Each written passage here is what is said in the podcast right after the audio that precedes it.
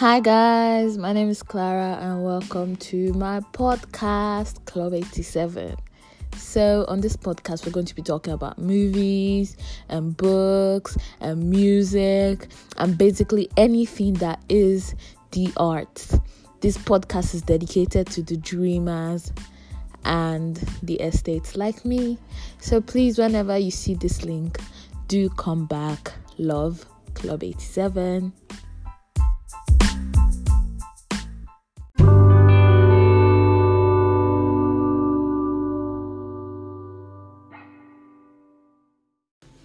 Hey guys, welcome to the Marvel Marathon series. For 10 episodes, I'd be reviewing my best 10 Marvel movies. It's so good to be back, isn't it? So stay tuned, and well, it's always love, Club 87.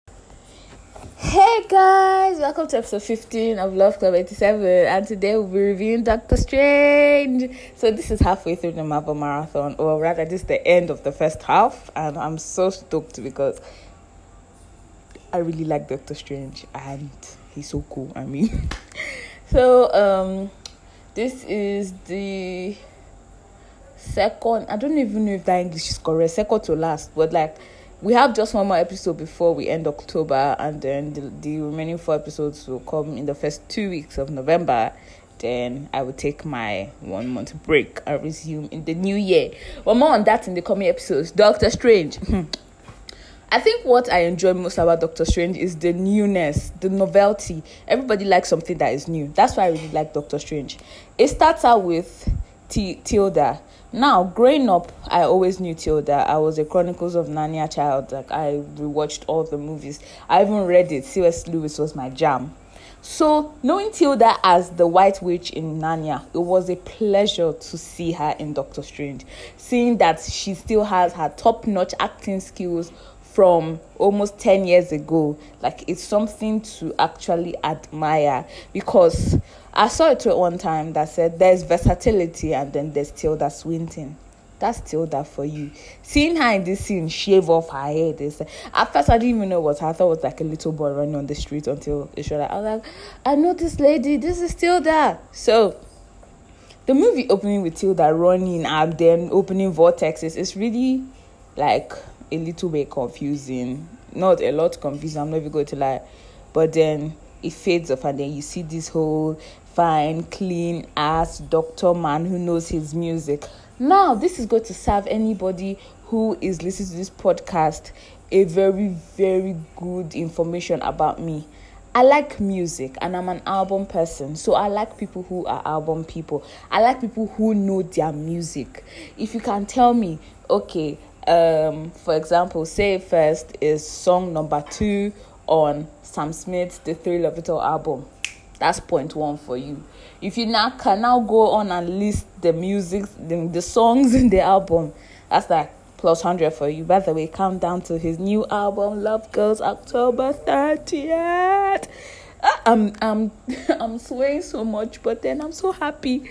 So, Doctor Strange, you see him, and then he's operating on somebody and he's knowing his song. He can even tell you, he told them when he came out and when he topped at the charts and all of that. Like that's prime time music lover flirting skills. So like i give him like a hundred in that scene. And then you see his beautiful little nurse secretary rachel mcadams. Now if you're a big fan of rom-com as i am you'd like rachel because she's in almost every good rom-com.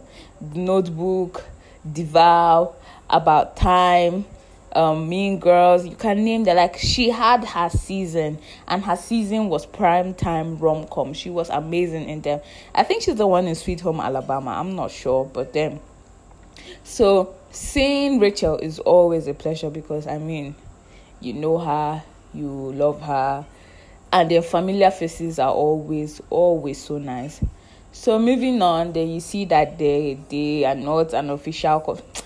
All this workplace romance it do usually get messy but we move so blah blah blah then he gets into the accident and then he starts pushing everybody off because it's like this okay I don't know how many of you have seen Boys Before Flowers. Then when that fine boy, this called Casanova, when he broke his hand and he said, "What good is a potter if he can't mold?" That's how Doctor Strange felt because he's a surgeon. He works with his hand and he his hand kept shaking. He couldn't be who he was. That's the danger of having a one-faced identity. When you are known for only one thing, when that crashes, then who are you? So he couldn't be a surgeon anymore. He couldn't be the only thing he knew how to be. So he was frustrated. I'm not justifying him yelling at her and telling her to get out of his house. So hell no. But then his frustration was valid. His feelings were valid. So that's it. And then he struggles, struggles until somebody refers him to Macintosh or somewhere.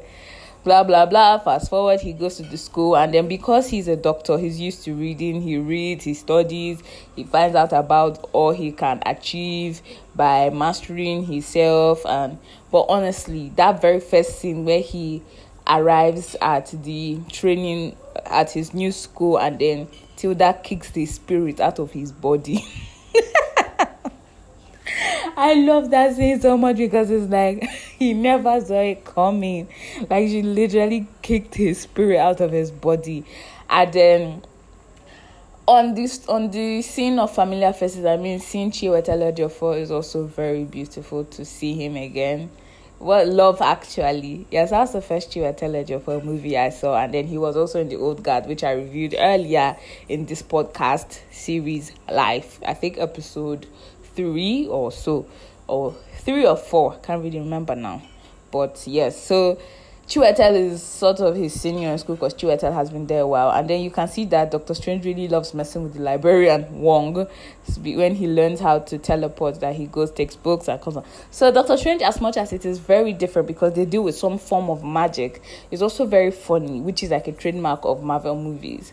So, like, I just really like it that he had to learn, he had to start building himself from scratch to be somebody.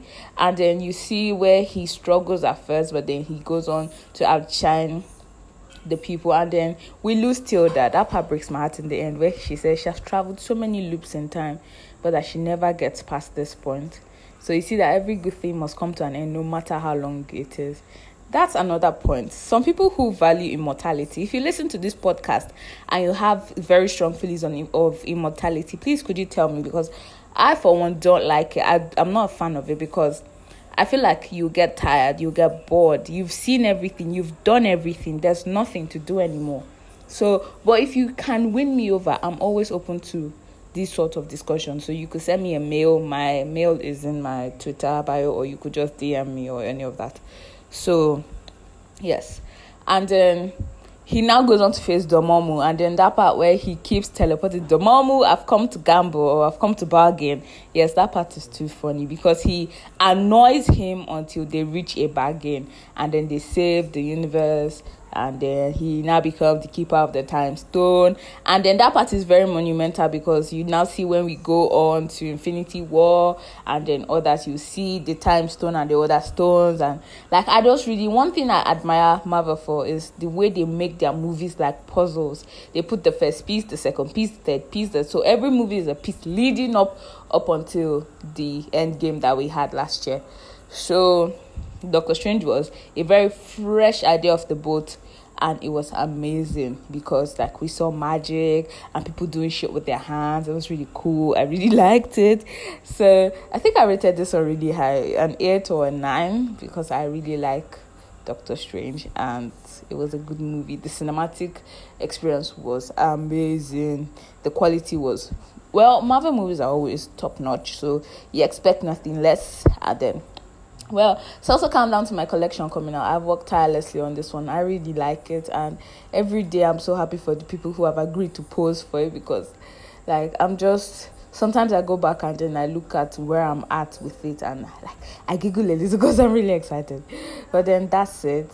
So um, once again, please do take care of yourself, and I hope you have a good week because it's just Tuesday. And then I'll see you on Thursday. As always, always, always love Club 87. Bye.